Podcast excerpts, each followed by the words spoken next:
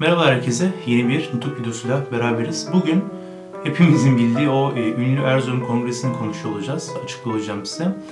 E, hemen başlayalım isterseniz. Erzurum Kongresi 1919 Temmuz 23'te, e, 23 Temmuz'da e, gösterişsiz bir e, okulun e, salonu toplanıyor Atatürk.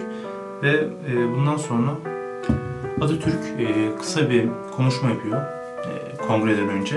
O konuşmayı sizlere söyleyeyim. Tarih ve olayların zorlamasıyla fiilen içine düştüğümüz kanlı ve kara tehlikeleri görmeyecek ve bundan ürpermeyecek hiçbir yurtseverin düşünülmeyeceğini belirttim. Belirtirim. Ateşkes, ateşkes anlaşması hükümlerine aykırı olarak yapılan saldırı ve işgallerden söz e, söz ediyor aslında. Tarihin bir ulusun varlığını ve hakkını hiçbir zaman inkar edemeyeceğini, dolayısıyla vatanımızın ulusumuz zararına olarak verilen kararlara mutlaka iflas etmeye mahkum olduğunu söylemiş.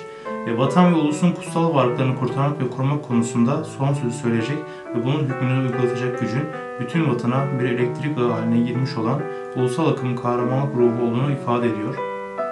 Etmiş.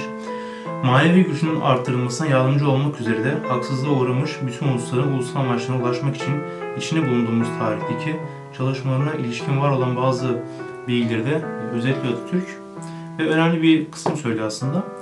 Ve ulusun yazgısında egemen bir ulusal iradenin ancak Anadolu'dan çıkabileceğini açıkladım ve ulusal iradeye dayalı bir ulusal meclis toplanmasına ve gücünün ulusal iraden alacak bir hükümetin kurulmasına kongre çalışmalarında ilk hedef olarak gösterdim. E, Atatürk bunu neler yaptığını söylüyor. Bundan sonra Erzurum Kongresi'nin e, maddeleri var tabii ki. Onları okuyalım. Birinci madde, ulusal sınırlar içinde bulunan vatanın bütün kısımları bir bütündür. Birbirinden ayrılamaz. İkinci madde, her türlü yabancı işgal ve mücadelesine, müdahalesine karşı ve Osmanlı hükümetinin dağılması durumunda ulus topyekun kendisini savunacak ve direnecektir. Üçüncü madde, vatanın koruması ve bağımsızlığın sağlanmasına İstanbul hükümetinin gücünün yetmemesi durumunda amacın sağlanması için geçici bir hükümet kurulacaktır. Bu hükümet üyeleri ulusal kongrece seçilecektir. Kongre toplanmışta ise bu seçimi temsiliyeti yapacaktır. Dördüncü madde, Kuvayi Milliye'yi etken ve ulusal iradeye egemen kılmak esastır. 5. madde Hristiyan unsurlara siyasi egemenlik ve toplumsal dengemizi bozacak ayrıcalıklar verilemez. 6. madde Manda ve himaye kabul olunamaz.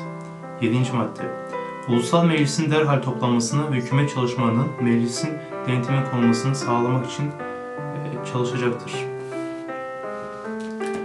Bugünkü videomuzda bu kadardı. Erzurum Kongresi'nden bahsettik kısaca.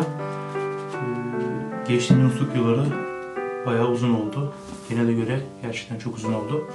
Ondan dolayı bu videoda kısa tutup böyle Erzurum Kongresi'ni tek videoda halledip geçtik. Daha doğrusu hani Erzurum videosunu Erzurum Kongresi'nin diğer videolarda da bahsedeceğiz ama sadece ana hatlarını, önemli kısımları burada söyledik.